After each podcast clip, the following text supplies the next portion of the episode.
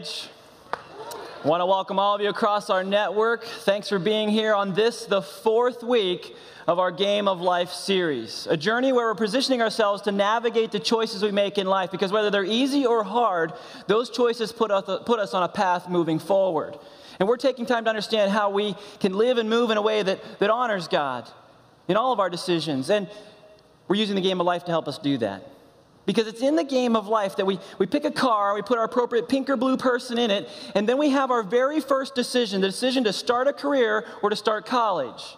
Start a career or start college. Now, if we choose start college, we'll have more career options, have more salary, but also takes longer, have more debt, and we're trying to make a decision on how we win the game when we play the game of life. And we end up having to spin and move, and there's some things that we have to do, some things we can do, and then there are things that we can't do because of decisions we've already made along the way. Much of that's similar to real life. But in the game of life, the way you win is to have the most money at the end, and that's not what real life is about. And that's not the only distinction between a game of life and real life. See, in both scenarios, we have crossroad moments where we make decisions that, that set a trajectory forward. But in the game of life, it's more based on odds. It's based on the spinner, it's based on what other people do, and it's really based on our best guess. But real life is not a guessing game, it's a listening process. See, if, if you follow Jesus today, He is your Lord and Savior, you have predetermined to obey Him then. And you are positioned not to decide things, but to discern things. Life is about His direction. In fact, life is about not deciding, but discerning. It's not about deciding, but discerning. That's your first fill in if you're tracking along in your sermon note guide. We're positioned to discern everything, not really decide much of anything. See, we started this journey by looking at a, a concept that lays a foundation for this whole game of life conversation that no matter who we are, when we walk with Jesus, we live in attention.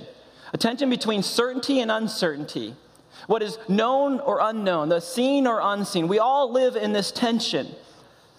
But, but God wants us, through a relationship with Jesus, to live in a posture of dependence, which is a place of trust. It's a place that God shows up, and every time we obey, the Lord shows more of who He is to us. He wants us to live in a posture of dependence. But when we drift in the uncertainty of life and embrace doubt, we can end up in a posture of insecurity that's really rooted in fear. And that is a place of independence. On the flip side, when we're certain and we're confident, we can run and demand something of God in our arrogance. And that's a posture rooted in pride, which is also living in independence. But God wants us to live in a place of dependence where He can work and move and, and really position us to have certainty amidst the uncertainty of life. He doesn't remove the tension, He asks us to live in a posture where we can have certainty amidst uncertainty with that dependence and a focus on Him. Now, this seems simple enough, but we can get sideways in this pretty fast. Even Moses did. When Moses went from being in a posture of dependence to this side over here in arrogant pride when he chose to kill the Egyptian. He's like, I'm going to be the deliverer of the people of God. He moved over here independently. And then in his fear and what he did, he flip flopped over here and ran to Midian. Pharaoh started out over here. He was fearful of how numerous the Israelites were, and so he oppressed them with work. And then he got so arrogant in it, he ordered the death of all Hebrew male babies. We can flip flop back and forth. But God wants us to live in a posture of dependence. Now, here's the thing although becoming a Christian is optional, Although, although following Jesus as Lord and Savior is optional, obedience afterward is not. Therefore, we're positioned to discern, not decide. We're positioned to listen and obey. So the question becomes how do we do that? How do we sit in a posture of dependence? How do we sit in his presence? How do we sit in stillness? How do we hear his voice? Because if we can't hear his voice, we can't discern. And if we can't discern, we don't know how to live, love, or lead. This is why we're taking some time to look at a few moments in the life of Moses to understand how we can live here and avoid drifting or running and demanding on either the left or the right. We started this process in Exodus chapter 1. And, and we're going to be in Exodus today. We're going to finish out our series going through hitting numbers and then land, landing in Deuteronomy. But we're going to be in Exodus today. We're going to really kind of walk through like chapters 5 to 14. So it's a huge chunk of scripture. But let me tell you, it's all the same focus. It's God's activities interacting with people to see if they're going to decide to choose independence or dependence. And let me just frame a bit of where we've been to this point in case you haven't been tracking with the journey. See, Moses started with 40 years of preparation in Egypt. God spared him from death at birth, positioned him with influence and prominence in Egypt, and then Moses chose independence. He jumped to the left, to the right, and, in, and he settled in a place where he killed the Egyptian. That led him in a, a sequence where he fled out of fear, another posture of independence, and into another season of another 40 years of relearning and reteaching and learning dependence once again until God, in a burning bush moment, places a calling on Moses' life. And in that moment, Moses can set aside the junk of his past and he, in a posture of dependence, choose to chase out of, in a, in a position of holiness, chase the things of God without excuses. We saw and talked through those last week, but Moses is going to struggle. We're going to see this this week uh, with excuses. But he's stepping in this Exodus 3, 4, and 5 moment. It transitions to the, another 40 year window, the last third of his life. See, Moses is 80. Spent 40 years in Egypt, 40 years in the desert, and he's now going to spend 40 more years actually living out the posture of dependence. Now, for us, in our average lifespan expectancy is 75 to 80 years, so maybe you can think of this in terms of being 50. And if you're 50 today and you're still here, I want you to know God's not done with you. And if you're younger than 50 and you're still here, God's not done with you either. But sometimes when we're older, we think we're not important and God isn't trying to use us. It's not true, it's a lie. Just in another season, and Moses was in another season. Another season where God is going to work and move. In fact, he starts that season by sending Moses' brother, Aaron, who is three years his senior, so Moses is 80 and Aaron is 83, out into the wilderness to find Moses. And Moses says, Look, here's what God did. Here's what he said. Here are the signs. And, and Aaron's all on board. And so they go and they gather the leaders, the elders of Israel, and they have this moment. And it's in Exodus chapter 4, starting in verse 29. It says, Moses and Aaron brought together all the elders of the Israelites. And Aaron told them everything the Lord had said to Moses. He also performed the signs before the people, and they believed. Now, this is huge for me. Originally, God wanted to use Moses, but because Moses chose independence, he had to go through a retraining process. But still, when God called Moses into the next, he hesitates, even at the burning bush, a bit. And so he ends up positioning Aaron. And so he's speaking through who now? Not Moses, he's speaking through who? Aaron. Because it's now in a posture where Aaron's living in a place of dependence where it's about God and not Aaron. Previously, when Moses killed the Egyptian, it was about Moses and not God. And the people didn't believe it the first time when Moses tried to do it in his own independence, but now they believe it when it's all about who God is and what he's doing. And so here's what happens. When they heard that the Lord was concerned about them and had seen their misery, they bowed down and worshiped.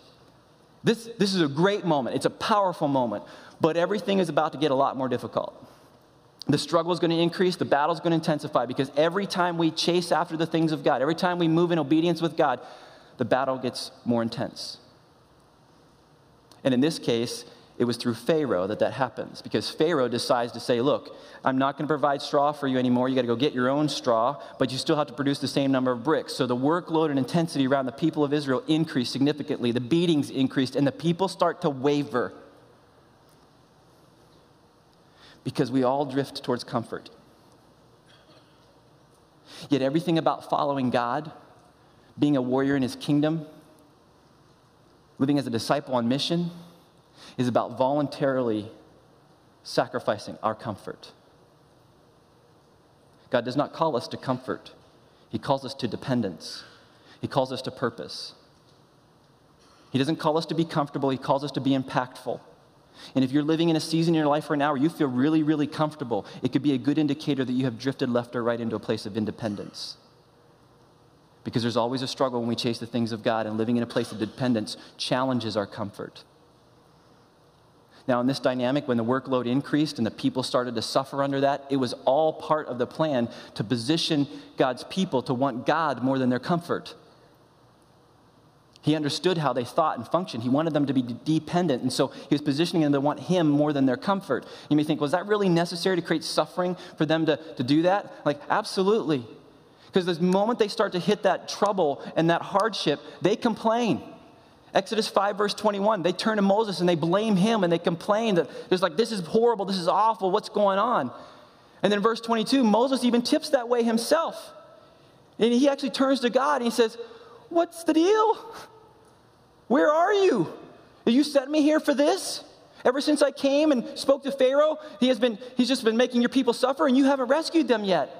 I mean, this is really an awkward moment because Moses is venting and he's not lamenting where he's just saying, Lord, how long? He's complaining.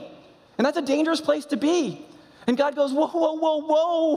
Hold the phone, back up the bus, bro. Actually, no, he doesn't actually say that, but he does recalibrate the conversation. Here's what he says in Exodus chapter 6, verses 6, 7, and 8. He says, Therefore say to the Israelites, I am the Lord. I will bring you out from under the yoke of the Egyptians. I will free you from being slaves to them, and I will redeem you with an outstretched arm and with mighty acts of judgment. I will take you as my own people, and I will be your God. Then you will know that I am the Lord your God who brought you out from under the yoke of the Egyptians. And I will bring you to the land I swore with uplifted hand to give to Abraham, to Isaac, and to Jacob. I will give it to you as a possession. I am the Lord. Whew. This is one of those oh snap moments for Moses. I mean, you, you got to understand something. In, in three verses, God says I 11 times. He's declaring his authority, he's declaring his identity. And I know in this moment it had to take hearken Moses back to that moment where he said, I'm going to be the deliverer, I'm going to kill the Egyptian, and I'll set the people free. And I think this harkens back to that moment and, and God saying, Look, not you, Moses, it's me. I will do it. And I will do it in my power. I will do it in my strength. Now, Moses turns around and he tells the people these words, but they don't believe. Because in verse 9 it says, because of their discouragement and hard labor. So remember, we tend to drift towards comfort. But here's the thing about comfort it tends to influence how well we listen. In fact, comfort and discomfort both challenge or influence how well we listen.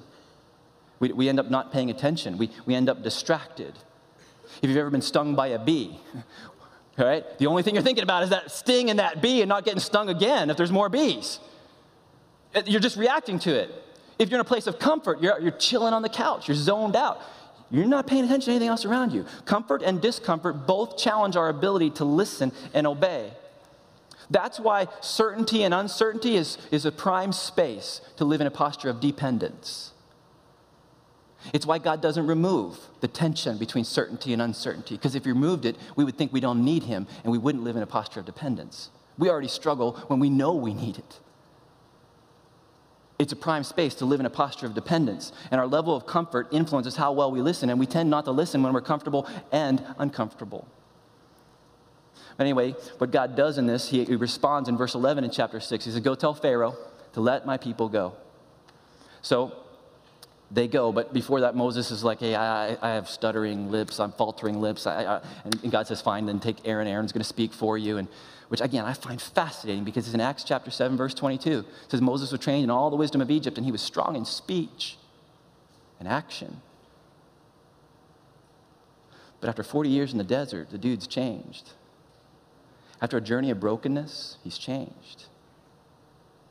And in our journey of brokenness, where we've made mistakes or we've experienced pain, we can revert to independence when God's trying to use that brokenness to keep us in a posture of dependence. Moses starts to tilt, even in this moment when he's calling him out.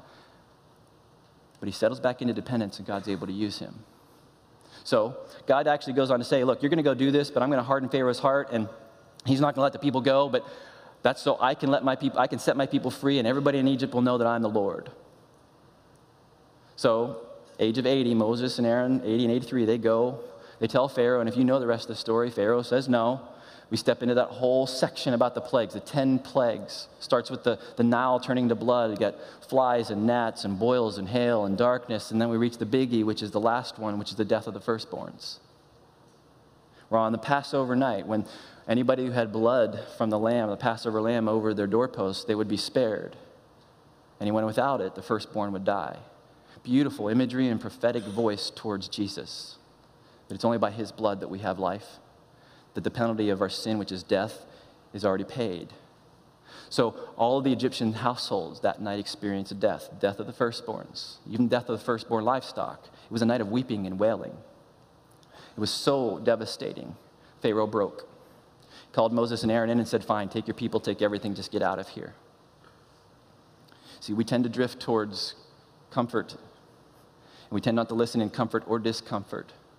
But we also tend not to listen until something surpasses the current reality. So we tend to not to embrace change until the pain of what is is greater than the pain or cost of the change in front of us.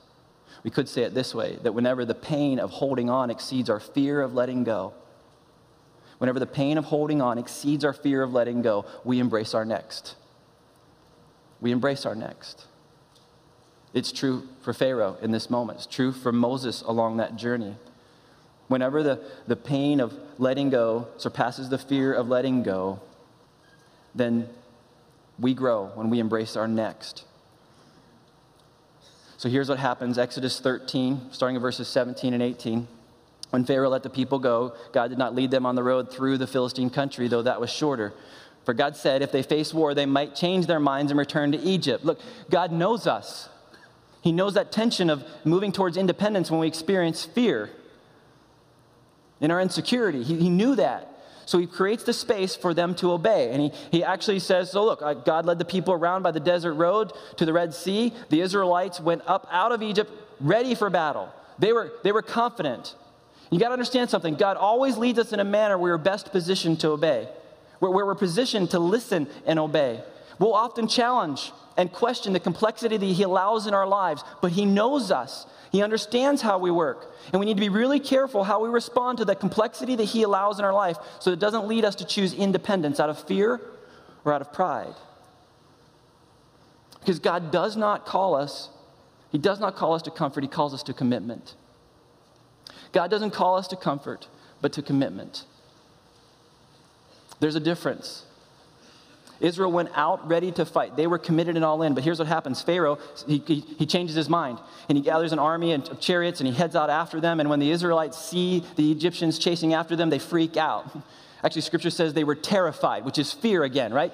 Fear leads us to a place of insecurity, and we embrace in the uncertainty that posture of independence. They were afraid, and so they turn around and they, they say to Moses, they, they actually speak very strongly to Moses in chapter 4, starting at verse 11.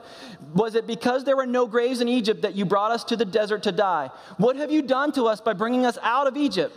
Didn't we say to you in Egypt, Leave us alone and let us serve the Egyptians? It would have been better for us to serve the Egyptians rather than die in the desert. Now, right about here, if you've got a Bible that has footnotes, this will be the footnote where it says, Moses eye rolled and said, Really? Mean, you got to think about it. Really? Better to stay a slave in oppression than to be in freedom? Now, he didn't actually say really. He goes on to say something way better. Here's what he said He said, Do not be afraid. Stand firm, and you will see the deliverance the Lord will bring you today. The Egyptians you see today, you will never see again. The Lord will fight for you. You need only to be still. I love that line. That is a call to dependence, a posture of dependence. The Lord will fight for you. You need only to be still. See, comfort and discomfort lead us to drift. And we can end up in a place, instead of having peace, we have fear. Or instead of having humility, we embrace pride and arrogance. When we're supposed to drive down in a posture of dependence in the midst of the certainty and uncertainty. Look, the whole Israelite nation, they saw all the plagues, they saw all the wonders of God. They were positioned to depend, to trust, and obey. But how quickly we forget. And how quickly, when fear or pride grip us, we drift.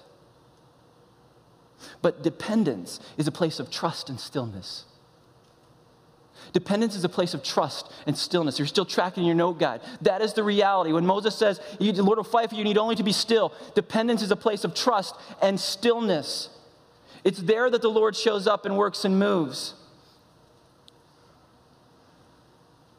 Now, you may know the rest of the story that, that God works and moves in a cool way. They part the Red, he parts the Red Sea, they go through, and the Egyptians start to follow behind. He, he closes the sea behind them, they all drown. It's an epic moment. And in verse 31 of Exodus chapter 14, here's what he says. This is what it says. And when the Israelites saw the mighty hand of the Lord displayed against the Egyptians, the people feared the Lord and put their trust in him, dependence, and in Moses, his servant. This was a key moment for the people of God to live in a posture of dependence, certainty amidst uncertainty. Now, I got to be honest with you, for many years, I struggled a bit with God hardening the heart of Pharaoh, trying to make sense of that. It felt like he just set him up for failure, a bit like he staged the complexity. But I worked through that by just saying he's God, he gets to decide how to use his power and do whatever he wants to do. But it wasn't until I started to really understand my own weakness as a human, my tendency to drift left and right, and I started to lead people and watch them drift left and right. That I began to understand that, that this was not about Pharaoh's heart, this was about Israel's heart. Their willingness to choose dependence over independence. Because when people are surrendered in a posture of dependence, God's able to do incredible things. In fact, it was A.W. Tozer who said this. He said, There's no limit to what God can do through us if we are a yielded and purified people a yielded and purified people.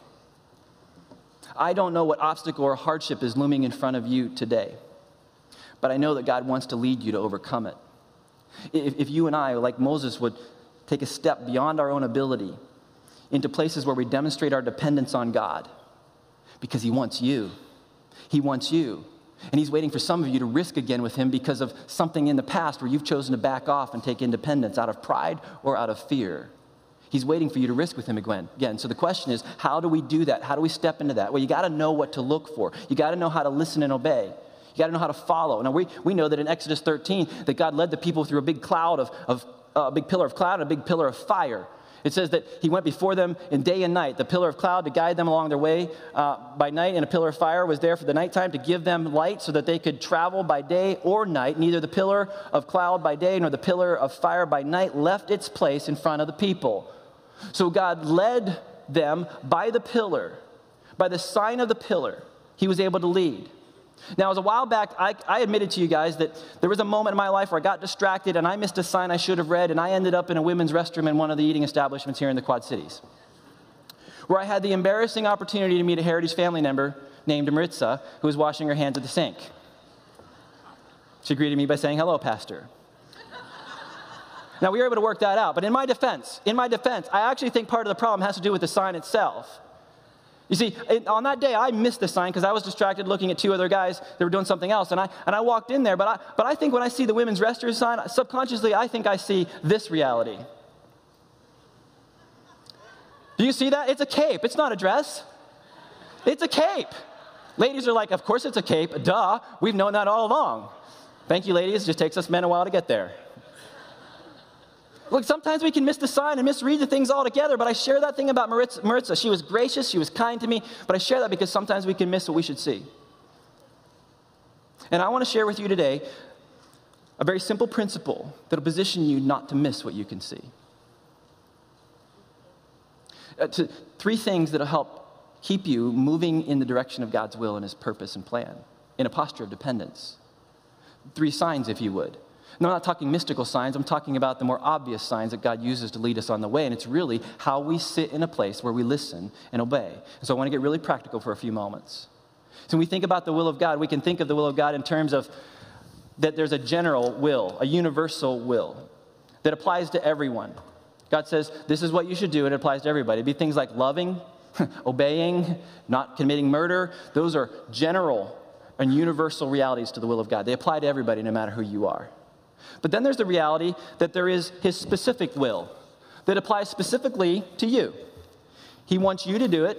He's positioned you to step into that opportunity. It's a moment to pray for a person, to have a conversation, to help somebody, to share the gospel with somebody. It's a, spe- a specific moment where you invest in a very particular way. So there's, there's general and there are specific realities to the will of God. But then there is also his permissive will. It's a space where he loves us enough to let us choose. Now, the permissive should always fall under the general and specific, but it's a space where he lets us decide. So the will of God is really more like a channel than a tightrope. It has a clear direction with freedom and opportunity to choose amidst limits. Now, the challenge becomes how do we live in that space where we listen and obey? So here's what happens. Most often, when somebody's trying to figure out the will of God, they look at one of three things. And many people start simply by looking at how they feel. How do I feel about, about that particular thing, that particular reality? Do I feel good? Do I feel bad? Does it feel right? Does it feel wrong? Do I feel calm? Do I feel nervous? And if we feel good about it, we think it's His will, but that's really unreliable. The Israelites felt horrible under the oppression of their work, the increased labor, but that was all part of God's plan rolling out and unfolding. So just basing our discernment of the will of God on how we feel lacks clarity and certainty.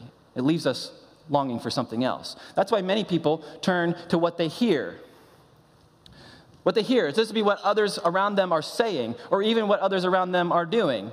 And we look around and we talk and have conversations, and if we can find somebody to agree with us, we think, well, that's God's will. They agree with us. But listen, we have a hard time agreeing, but we can always find somebody to agree with us, right? You can find somebody to agree with us, correct? Yeah, look, I just did that with you. Did you see what I just did? We can do that. But there's so many voices out there, the cacophony of voices can be overwhelming and confusing.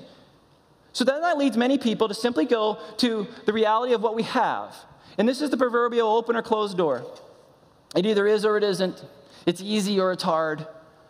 But again, that's misleading. We start to look at what is in circumstances, that's not, that's not clear because we have an enemy, and every time we chase the will of God, things get more complex. And if we're basing the will of God based on whether it's easy or hard, we're missing it. Jesus said there would be trouble. So here's the thing we can end up looking for or at the wrong things and miss the will of God altogether. And it's not because these things are inherently wrong, they're not. They just don't go far enough, they don't go deep enough.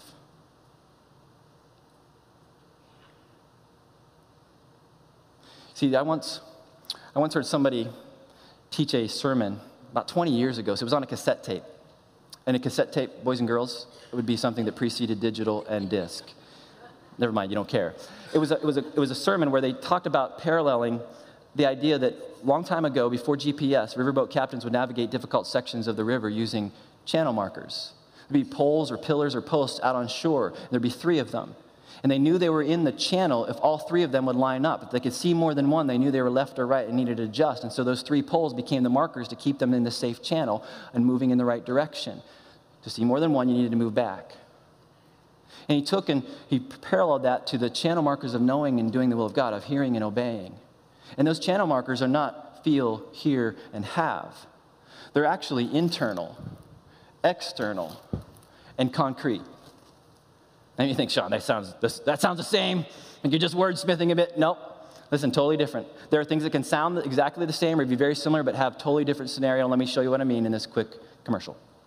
Call you back. Is this my car? State Farm knows that for every one of those moments, This is ridiculous! there's one of these. Is this my car? What? This is ridiculous. This can't be happening! This can't be happening. Oh, it's happening, sweetheart. Oh, it's happening, sweetheart. Shut up. Shut up! Ah! That's why State Farm is there. What a day. With car insurance for when things go wrong, What a day! but also here with car loans to help life go right. State Farm. There you go. Some things can sound exactly the same but be totally different. And here, hear, feel, have can feel and sound like internal, external, concrete, but they're totally different. And what makes them different is the Holy Spirit. Feel, hear, and have is based on us. Us trying to figure it out. Internal, external, concrete is based on the work of the Holy Spirit. In, around, and through us. See, in John 14, verse 15, Jesus said, If you love me, obey my commands. But then he goes on to say, I will give you an advocate who will help you. It's the Holy Spirit. Verse 17, he says, He will be with you and in you. So when you choose to follow Jesus as Lord and Savior, you receive the Holy Spirit in you, the same Spirit that raised Jesus from the dead. So you have the Holy Spirit working in you. That's the internal reality. And if you and I are walking with God, we're in prayer, we're in His Word, and we have no overt sin in our life, no rebellion in our life, then what happens to us internally can be the Holy Spirit stirring and preparing us for what He's calling us to. It's a really good indicator under the conditions of no overt rebellious sin in our life, listening and postured in a place of dependence before Him, our heart rightly related, that internally what's going on is an indication of what God's calling us to by the Holy Spirit. Now, but it's not just the internal, there's the external reality. These would be the Christian influences in our life. Those, those who also walk with God, our Christian spouse, our Christian parents, our mentors, spiritual leaders. When God's working in His Holy Spirit in us, He's also working in others, and we can get confirmation through the external reality of others who walk with God. That's one of the realities. In fact, it's in Proverbs that we can read this verse. It says, Listen to the advice and accept instruction that you may gain wisdom in the future. Many are the plans in the mind of man, but it is the purpose of the Lord that will stand. So we end up having the internal reality, we have the external reality, but then there's the concrete reality. And this is whether or not the opportunity is even there. So, in the context of whether you should take a job or not, if you don't get offered the job, pretty good indication that God doesn't want you to have that job, at least for now. Tracking? Okay, now listen. These do not function independently, they function interdependently. We want alignment. We want them all to line up like the channel markers to keep us in the safe part of the channel as we continue to follow the will of God. So here's how this begins to work out. If we have this desire or inclination in us, we're rightly related before the Father, we're sitting in a place of dependence, and we have this desire, now we've got the internal channel marker. If we talk to our Christian spouse, we interact with our spiritual leaders, and they too who walk with God, you got to be really discerning on who you ask about this because if they have overt sin in their life, you can't trust what's happening. But if you, if you know you're talking to people who walk with God, then you have the external. But if that opportunity doesn't come around, then it's probably not the will of God, at least for now.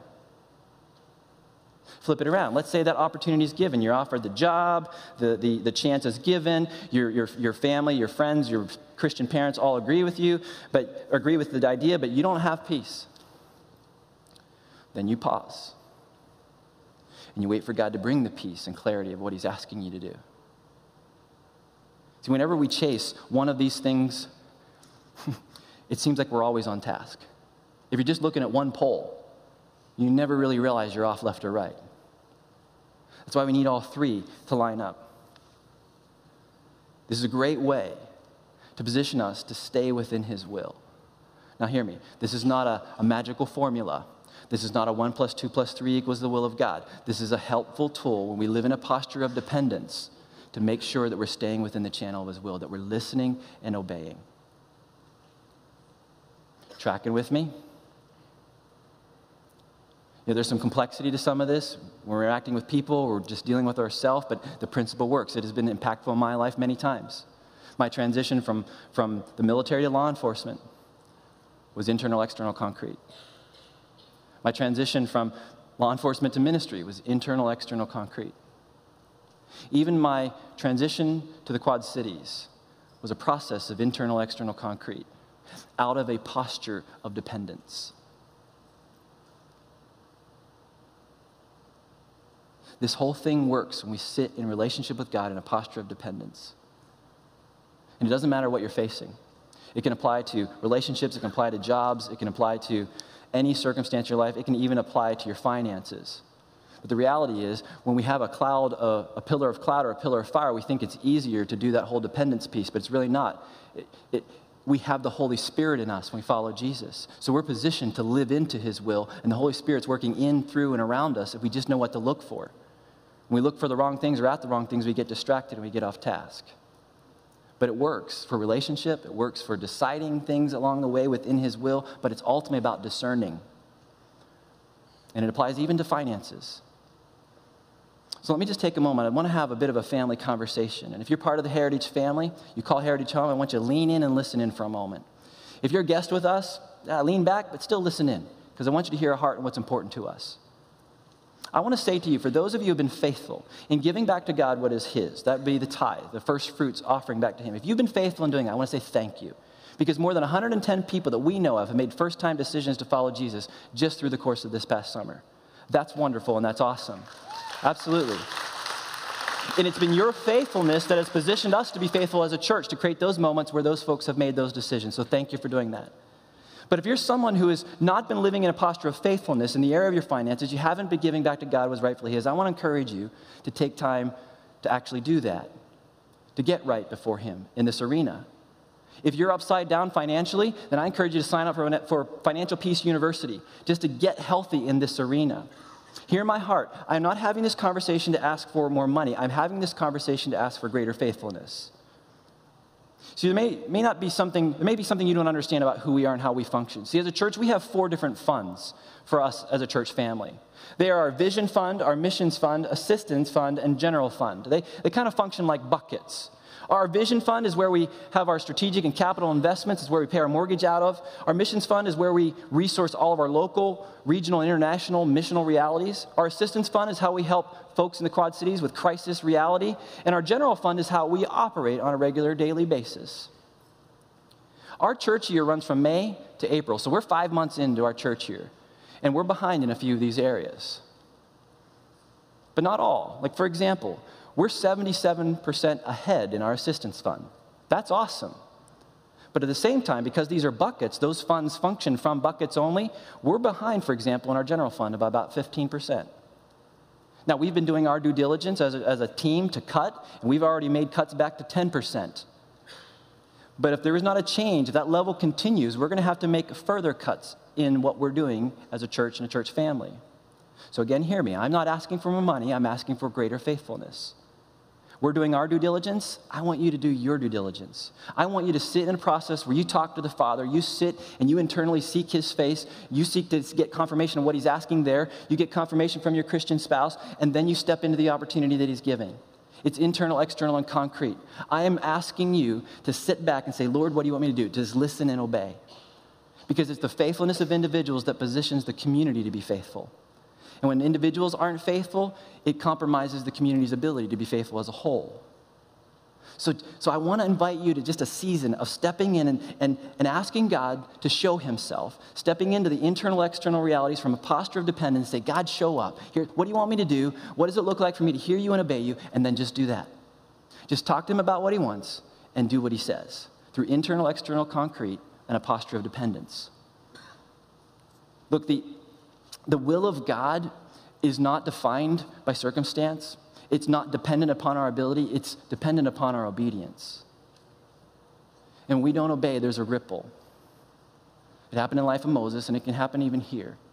So I want you just to take some time and talk to the right people and figure out what God wants you to do in relationship to faithfulness, not only in finances, your treasure, but your time and your talent as well.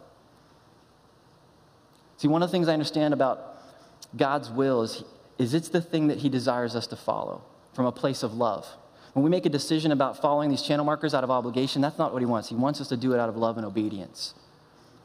And here's what Paul wrote in Ephesians chapter 5. Paul said, Be very careful then how you live, not as unwise, but as wise, making the most of every opportunity, because the days are evil. Therefore, do not be foolish, but understand what the Lord's will is. My heart for all of us is that we would know and do the will of God, that we would hear Him and obey Him. We get to know and do the will of God, people. It's not spin and guess. It's not spin and guess. It's listen and obey. It's listen and obey. But here's the deal I think sometimes we can sit in a posture of waiting when He wants us to be willing. So let me ask you this question for you to process this week Where are you waiting when you need to be willing? In your life? Where are you waiting when you need to be willing? Where are you waiting for some greater confirmation? Are you waiting for Him to show just a little bit more so that your fear or your pride is overcome and you are willing to trust and risk with Him? Maybe just wants you to be willing in that space. Where, where has discomfort or, or even comfort distracted you from hearing Him? Where, where are you waiting when you need to be willing? Because we get to do the will of God. And it's not based on odds and a spinner, it's based on the Holy Spirit working in, around, before, and through us. And there's nothing that compares to living in a posture of dependence where God shows up and does what only He can. Where are you waiting when you really need to be willing? Let me give you one more thing about the will of God. And I think this is where many people get trapped up. If you're looking at two options, you've done your due diligence, you, are rightly related before the, before the, Father, you've worked through internal, external, and concrete, and, and you're still looking at, you got A and B, and you're trying to figure it out. And here's the deal I think God often does have a best. I really do. And let's say in this scenario, his best is A. And you've worked through that scenario and you're like, okay, God, what do you want me to do? And you think, you think he wants you to do B and you step into B when he wanted you to do A, guess what? In his providence, he makes B A.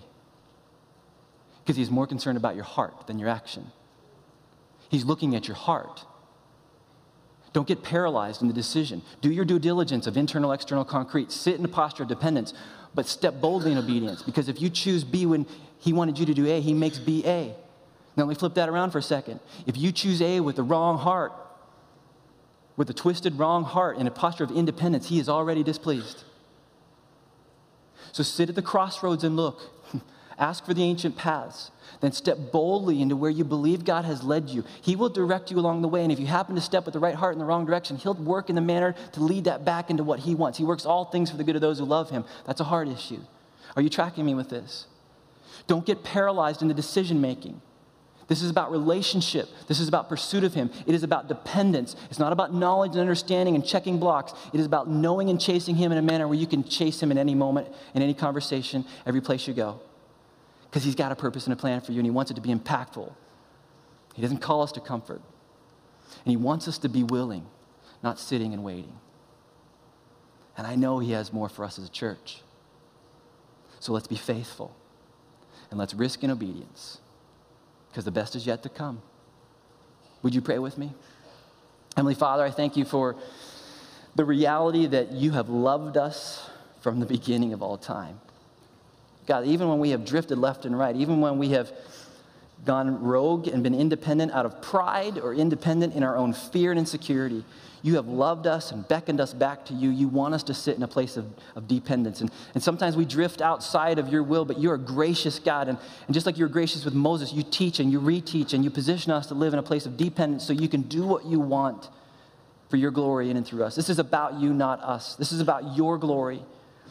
So, Father, I pray as my friends spend a little bit of time reflecting on where they're waiting rather than willing, where, where, you're calling them to step in obedience, what faithfulness looks like to them in every area of their life. Talk, Lord, show up, reveal more of who you are so that we can step boldly in obedience from a posture of dependence where we trust, we demonstrate that love.